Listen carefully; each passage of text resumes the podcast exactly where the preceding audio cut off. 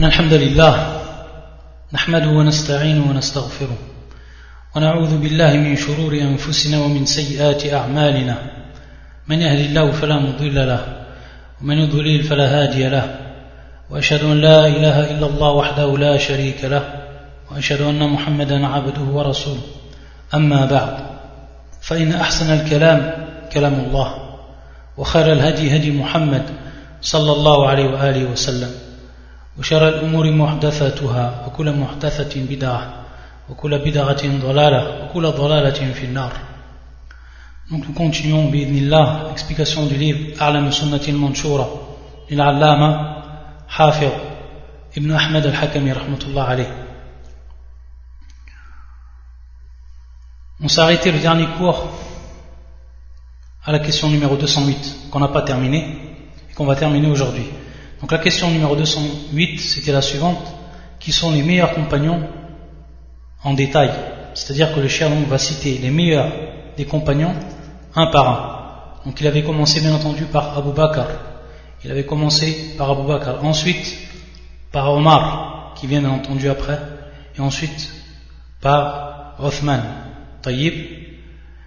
Et c'est ce qui était pris dans le, livre, dans le hadith de Abdullah ibn Omar, ta'ala anhuma. Et donc on va terminer aujourd'hui, inshallah, par le hadith qui nous précise les dix compagnons dont la bonne annonce qu'ils rentreront donc dans le paradis, qu'ils auront donc le paradis. Dans ce hadith qui est le suivant. يقول النبي صلى الله عليه وآله وسلم عشرة في الجنة النبي في الجنة وأبو بكر في الجنة وعمر في الجنة وعثمان في الجنة وعلي في الجنة وطلحة في الجنة والزبير بن العوام في الجنة وسعد بن مالك في الجنة وعبد الرحمن بن عوف في الجنة قال سعيد بن زيد ولو شئت لسميت العاشر يعني نفسه Ce hadith donc, dans la traduction la suivante, 10 seront au paradis. Le prophète sera au paradis. Abu Bakr sera au paradis. Omar sera au paradis. Othman sera au paradis. Ali sera au paradis. Talha sera au paradis. Az-Zubair ibn Awam sera au paradis. Sa'd ibn Malik sera au paradis. Abdurrahman ibn Auf sera au paradis. Et ensuite il a dit, Saïd ibn Zayd, qui est donc le rapporteur du hadith, il a dit, si je voulais, je pourrais désigner le dixième, visant ainsi sa propre personne. C'est-à-dire, il a voulu par le dixième, lui, car il était cité par le prophète sallam comme étant le dixième. Mais, par modestie, il n'a pas cité son nom dans ce hadith, alors que le dixième, c'est bel et bien lui, c'est-à-dire donc Saïd ibn Zayd. Et dans une autre version du hadith rapportée par l'imam Tirmidhi, Bisanadin Sahih, il est cité également Abu Ubaidata ibn al-Jarrah, rahmatullah ala al-jami' wa radiyallahu ta'ala anhum ajma'in. Donc on voit que parmi les compagnons ici qui sont cités, il est bien sûr cité en premier Abu Bakr, après le prophète sallallahu Ensuite Omar ou Othman ou Ali, ce qui ici nous donne donc l'ordre par rapport au degré dans le mérite des compagnons. Et on a vu que le meilleur, bien entendu, c'était Abu Bakr, ensuite Omar, ensuite Othman, et ensuite Ali. Pour ce qui est d'Abu Bakr ou Omar ou Othman, d'après le hadith de Abdullah ibn Omar radiallahu ta'ala anhuma. Et pour ce qui est de Ali, bi ijma' ahli sunnati wal jama'a. C'est-à-dire pour ce qui est de Ali, le consensus des gens de la sunna, donc ils sont unanimes sur cette question, que le quatrième qui vient après, Othman, c'est Ali, radiallahu ta'ala Ensuite, après Ali, il vient Talha. Talha qui bien entendu Talha ibn Ubaidillah ibn Uthman al-Qurashi, al-Tamimi, Abu Muhammad, et qui donc fait partie des dix dont on leur a fait la bonne annonce du paradis. Radiallahu ta'ala anhu. Aslama ala yad Abi Bakr, c'est-à-dire qu'il s'est converti, et la cause de sa conversion c'était Abu Bakr. C'est lui donc c'est avec lui qu'il s'est converti, ou c'est par lui qu'il s'est converti donc à l'islam. Il est mort, ta'ala anhu, c'est-à-dire qu'il tombe à martyr, istouchida, lors de la bataille du chameau. Et ça, c'est en l'an 36 de l'Égypte. Ça donc, c'est pour Talhatu ibn Ubaidillah ibn Uthman al-Qurashi al-Tamimi, Abu Muhammad, radiallahu ta'ala anhu.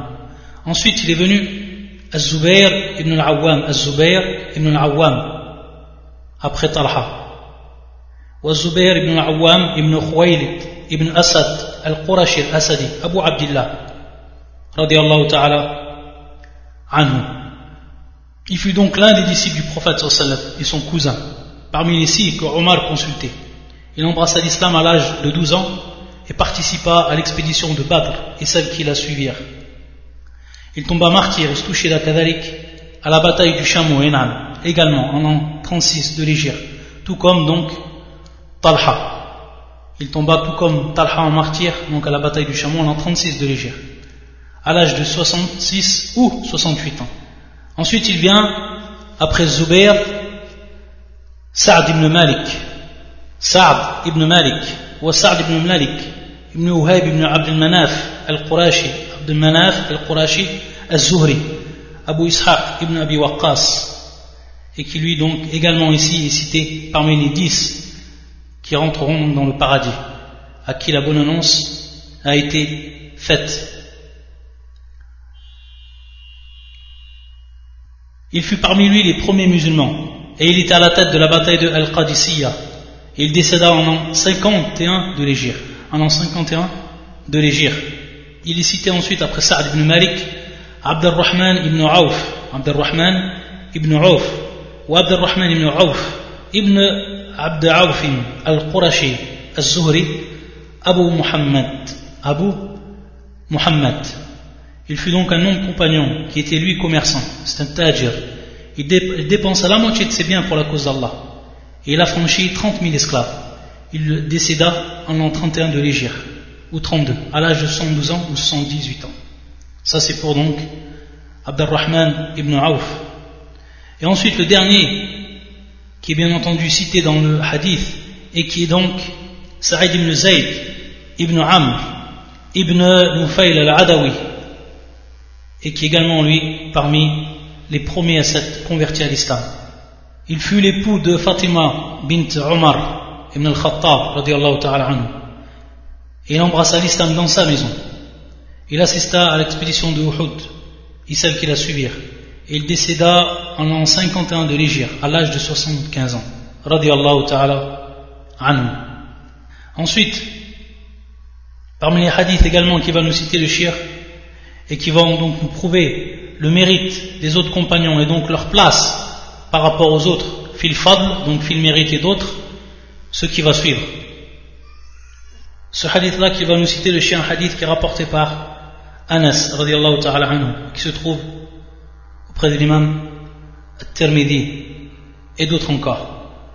Et qui est un hadith authentifié par Charles Albani يقول النبي صلى الله عليه وسلم أرحم أمتي بأمتي أبو بكر وأشدها في الدين الله عمر وأصدقها حياء عثمان وأعلمها بالحلال والحرام معاذ بن جبل معاذ بن جبل وأقرأها لكتاب الله عز وجل أبي وأعلمها بالفرائض زيد بن ثابت ولكل أمة أمين وأمين هذه الأمة أبو عبيدة بن الجراح Le plus compatissant de ma communauté envers ma communauté est Abu Bakr.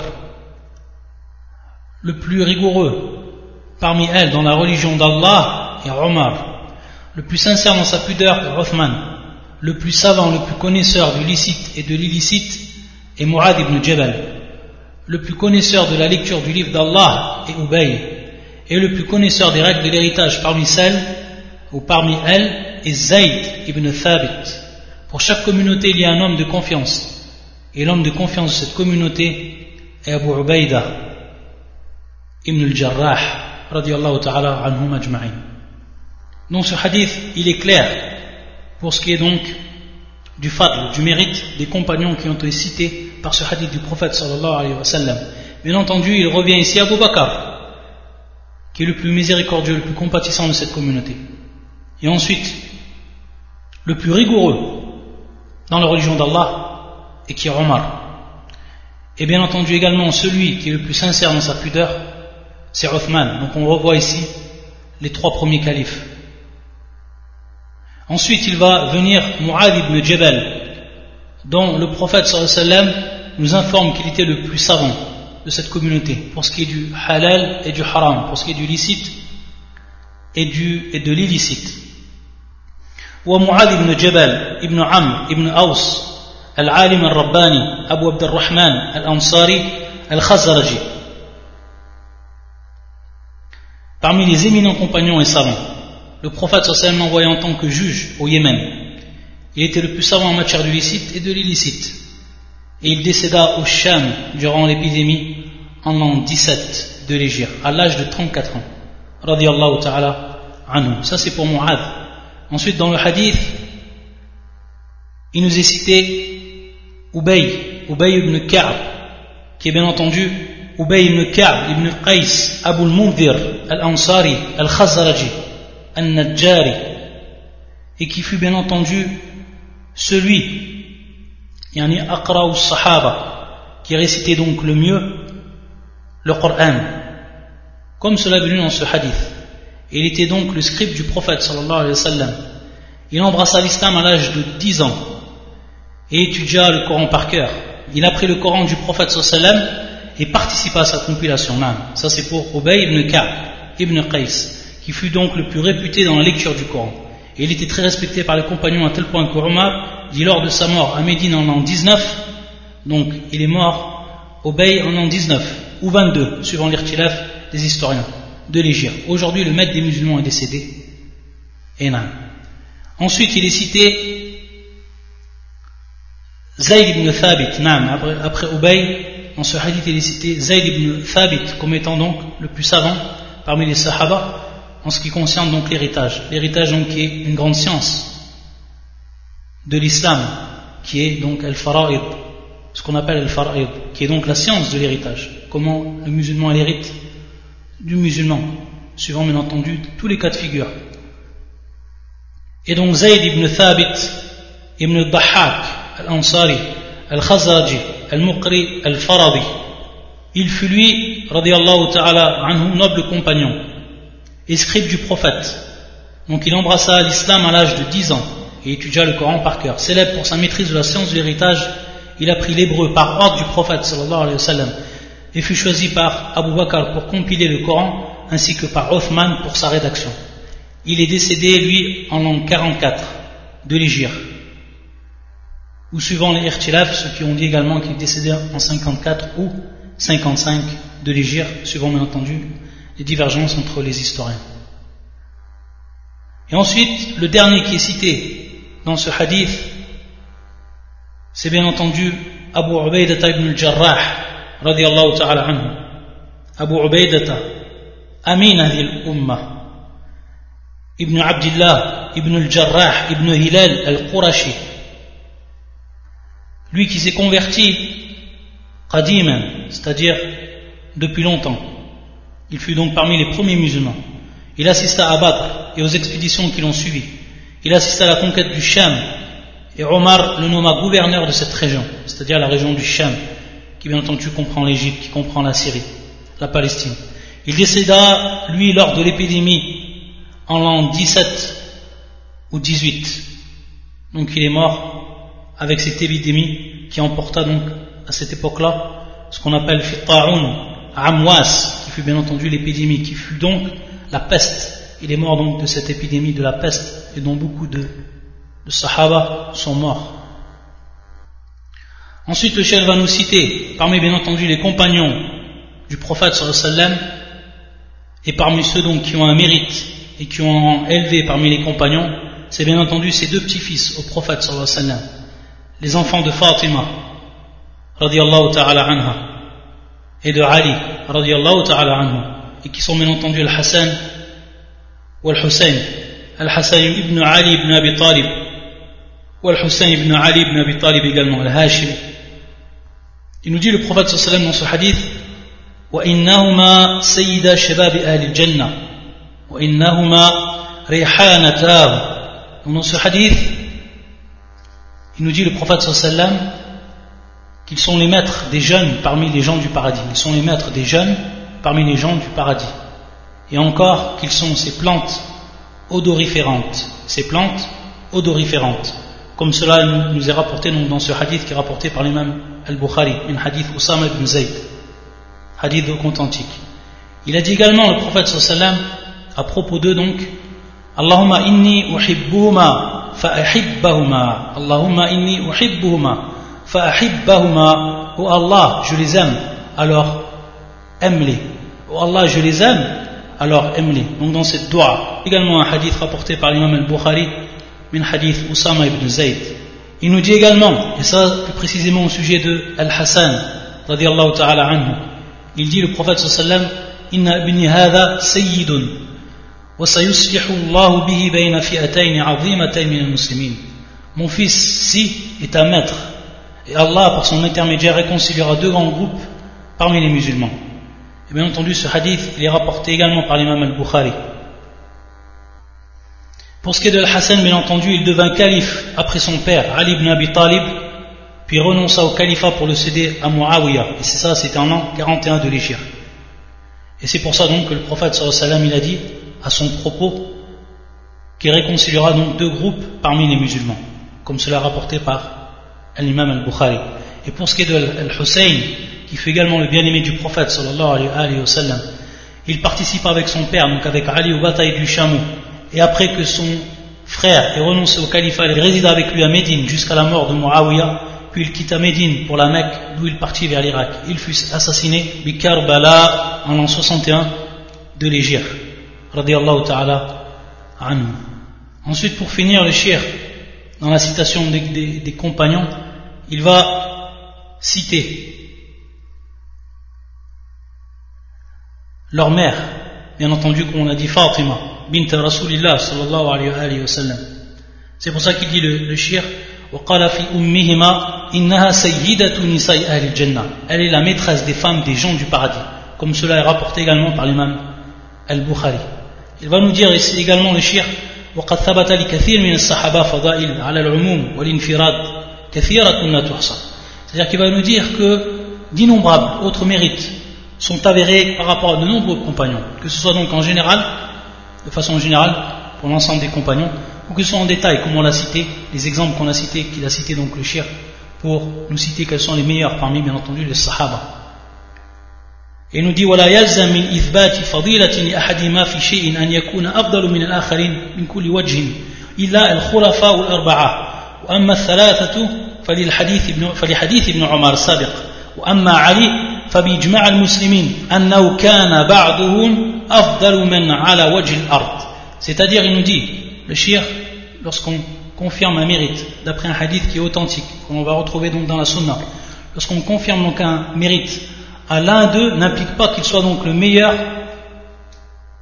par rapport aux autres, et de tous les autres, et ça de tout point de vue, sauf les quatre califes. C'est-à-dire qu'il se peut que, comme on l'a vu pour certains des sahaba, qu'ils ont un mérite, sous un point de vue bien précis.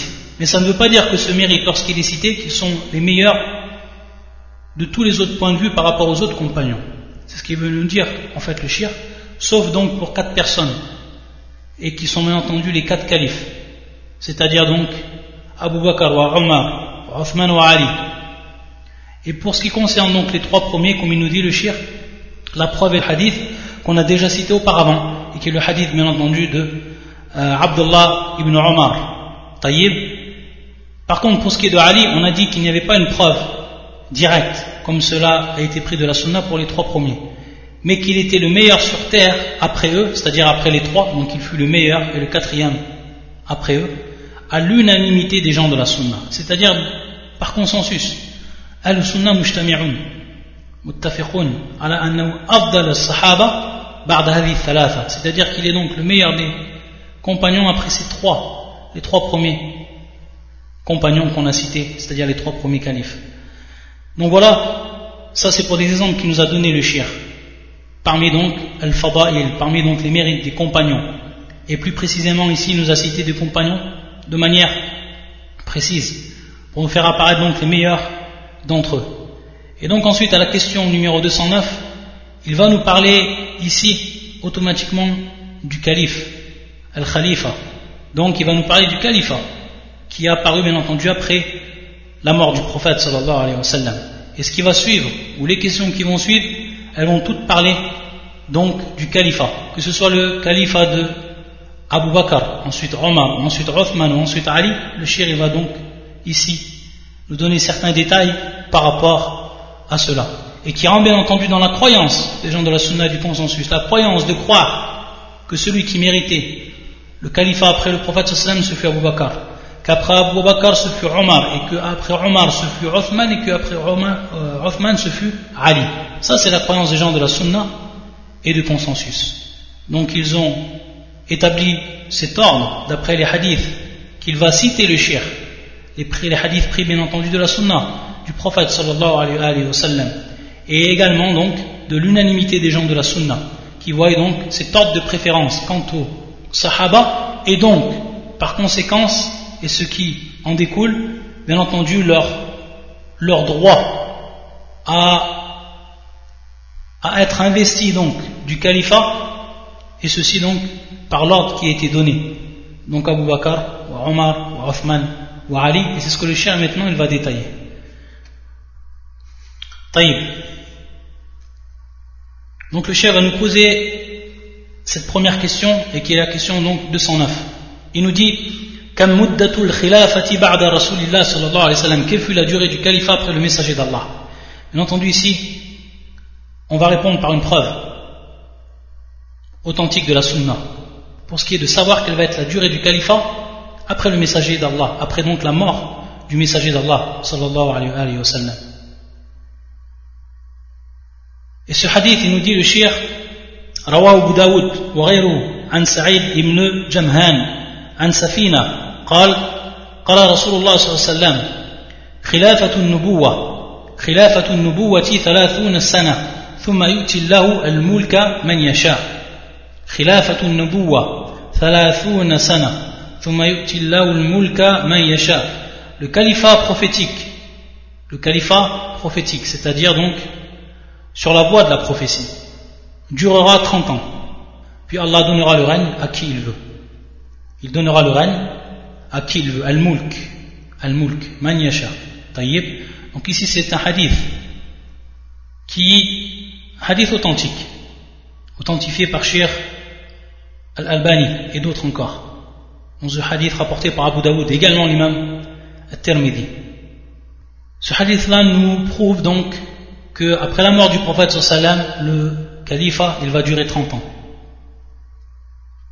Et le shir, donc ici, il va détailler exactement comment on va retrouver ces 30 années.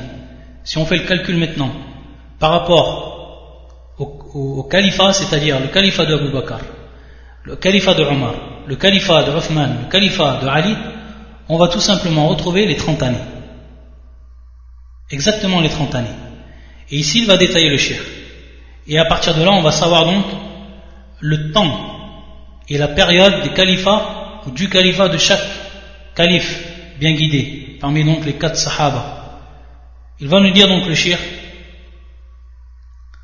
فكان ذلك مدة خلافة أبي بكر وعمر وعثمان وعلي رضي الله تعالى عنهم فأبو بكر سنتان وثلاثة أشهر فأبو بكر سنتان وثلاثة أشهر طيب donc le premier calife qui fut Abu Bakr après la mort du prophète sallam son règne lui il va durer combien de temps il va durer donc deux ans et trois mois deux années et trois mois donc il suffira de faire le calcul deux années et trois mois Ensuite, il vient Omar. Wa Omar, Ashu Sinin wa Sittatu Ashur.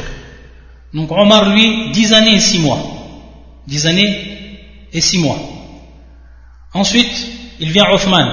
Othman, ithnata ashara sana. Othman, lui, son califat, il a duré 12 années. Sa période de calife, 12 années. Donc le plus long.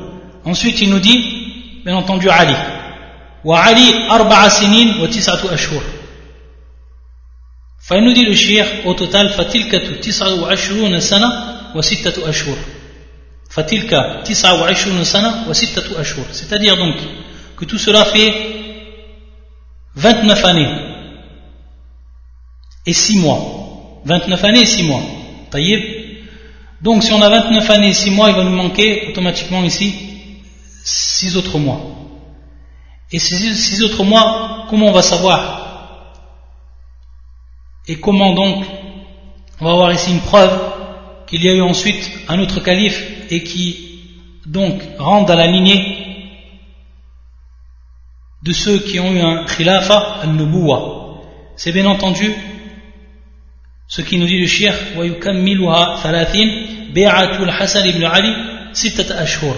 Donc il nous dit qui furent complétés ces 29 ans et 6 mois qui furent complétés par l'allégeance prêtée à Al-Hassan Al-Hassan donc le fils de Ali durant donc 6 mois. Donc durant ces 6 mois il y a bien eu un khilafa qui fut donc khilafatun nubuwa qui fut donc un califat sur la voie sur la voie de la prophétie. Donc ça nous fait bien au total 30 années. Pour ce qui est de Abu Bakr, de Omar, de Uthman et de Ali, 29 ans et 6 mois. Et pour ce qui est donc de Al-Hassan, 6 mois. Et au total, ça fait bien et bien 30 ans. Et ensuite, il nous dit le shir,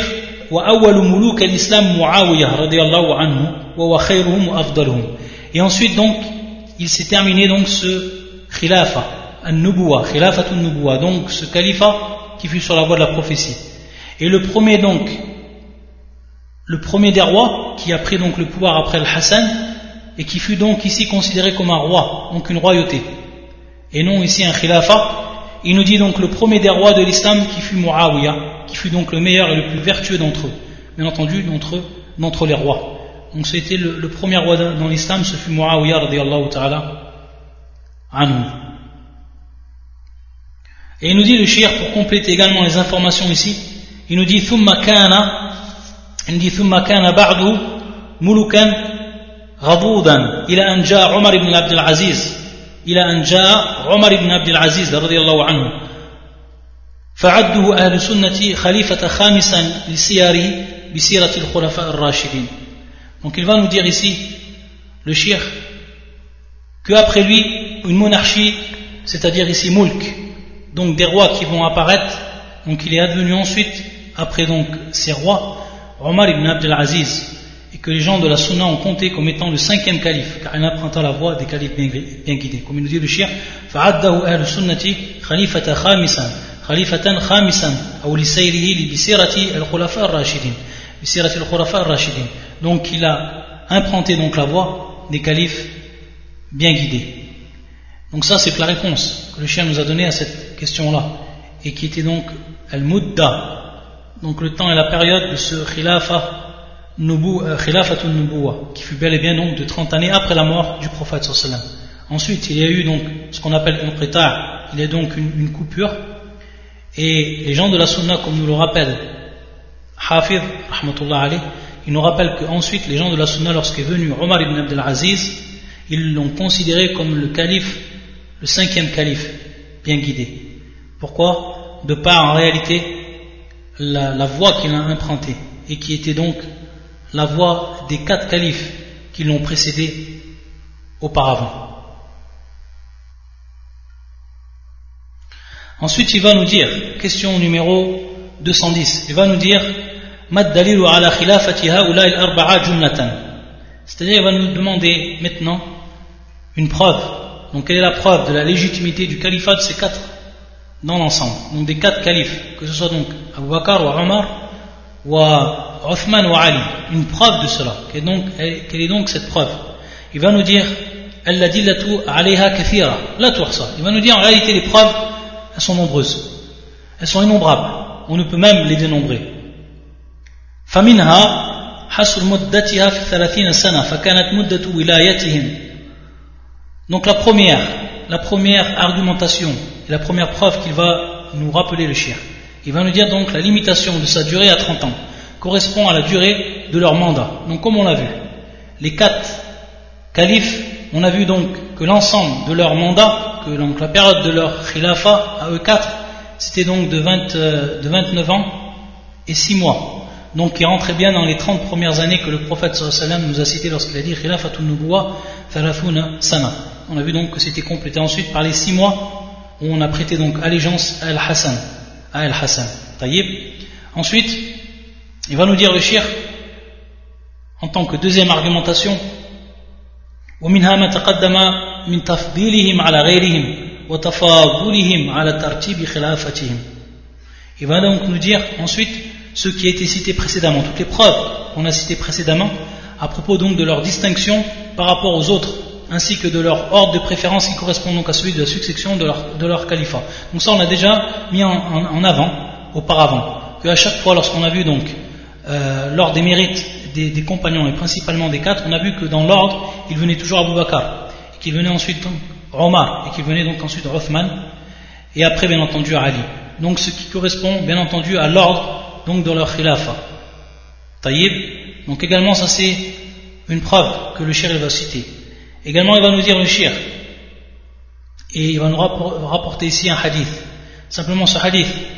On va passer directement à la quatrième argumentation parce que c'est un hadith qui est faible, qui est rapporté par l'imam Ahmed dans son Musnad, Abu Daoud et d'autres également, et qui fut rendu faible donc par l'imam Al-Albani et d'autres également. Taïb, donc c'est un hadith qu'on va délaisser car on sait, et comme cela est la parole authentique, que ce soit dans la croyance, que ce soit dans les ahkam, c'est-à-dire les lois, ou que ce soit également dans les actes méritoires, fadailul on ne prend et on ne peut argumenter que si le hadith, bien entendu lorsqu'on est dans le domaine de la sunna, lorsque le hadith il est authentique, ou au minimum il est bien entendu acceptable, c'est-à-dire donc hassan, ou qu'il soit donc sahih c'est-à-dire qu'il soit salih l'ihtijaj ou l'istidlal, qu'il soit donc acceptable pour le fait de le prendre comme preuve et comme argumentation. Donc ici c'est un hadith qui n'est non authentique.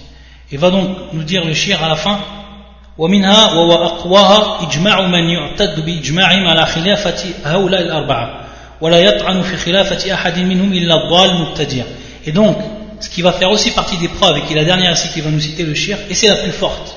En réalité, c'est la plus forte, l'argumentation la plus forte, c'est tout simplement le consensus et l'unanimité quant au, califat de ces quatre compagnons. Bien entendu, ici, ça va être unanimité, un consensus de ceux dont on prend en compte leur consensus, on prend en compte donc leur avis, parmi les gens de science qui sont venus donc. Et ainsi, il nous dit, nul ne remet en cause le califat de l'un d'eux, sinon un égaré et un innovateur. C'est-à-dire la personne qui vient remettre en cause le califat, soit le califat de Abu Bakr, que ce soit le califat de Omar ou que ce soit le califat de Othman ou de Ali, c'est en réalité une personne qui est égarée. C'est en réalité une personne qui est innovateur. Et comme ça, c'est le cas bien entendu des chiites qui renient le califat des trois, que ce soit Abu Bakr ou Omar ou Othman. Et tous ceux qui, les ont suivis dans cela. Celui qui va renier le califat de ces quatre Grand compagnon, les meilleurs des compagnons, bien entendu, c'est un, c'est un égaré. Et il a fait acte de schisme dans la religion. Il est rentré dans el-bid'a, dans l'innovation ici. Et bien entendu, ici, l'innovation qui rentre dans le domaine de la croyance.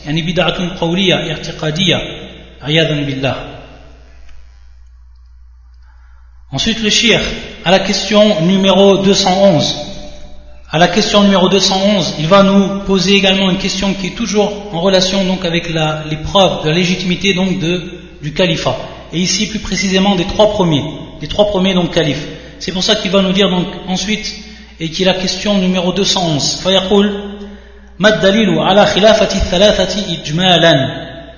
Donc, dans un premier temps, la question d'avant, c'était pour ce qui était des quatre de façon générale, Taïb et l'argumentation qui a été citée. Ensuite, ici, l'argumentation qui va être citée pour ce qui est des trois premiers. Pour ce qui est donc des trois premiers, que ce soit Abu Bakr ou Omar, et ensuite Uthman. Donc, il va nous citer ici des preuves. Et parmi ces preuves, bien entendu, ce qui est pris de la sunna du prophète, sallallahu alayhi wa sallam. Il va nous dire, kathira. Également, ici, les preuves, elles sont nombreuses. Et parmi elles, il y a ce qui a donc précédé. Wa minha hadithu Abi Bakra radiallahu anhu, anna nabi sallallahu qala. C'est-à-dire également un hadith qui va nous citer ici le shir pour nous prouver donc la légitimité du khilafa, donc du califat des trois premiers, que ce soit donc Abu Bakr, Omar et Ali. Il va nous citer donc ce hadith. Ce hadith qui est rapporté par l'imam Abu Daoud et qui est un hadith authentifié par Cheikh Al-Albani. Il a dit le prophète sallallahu un jour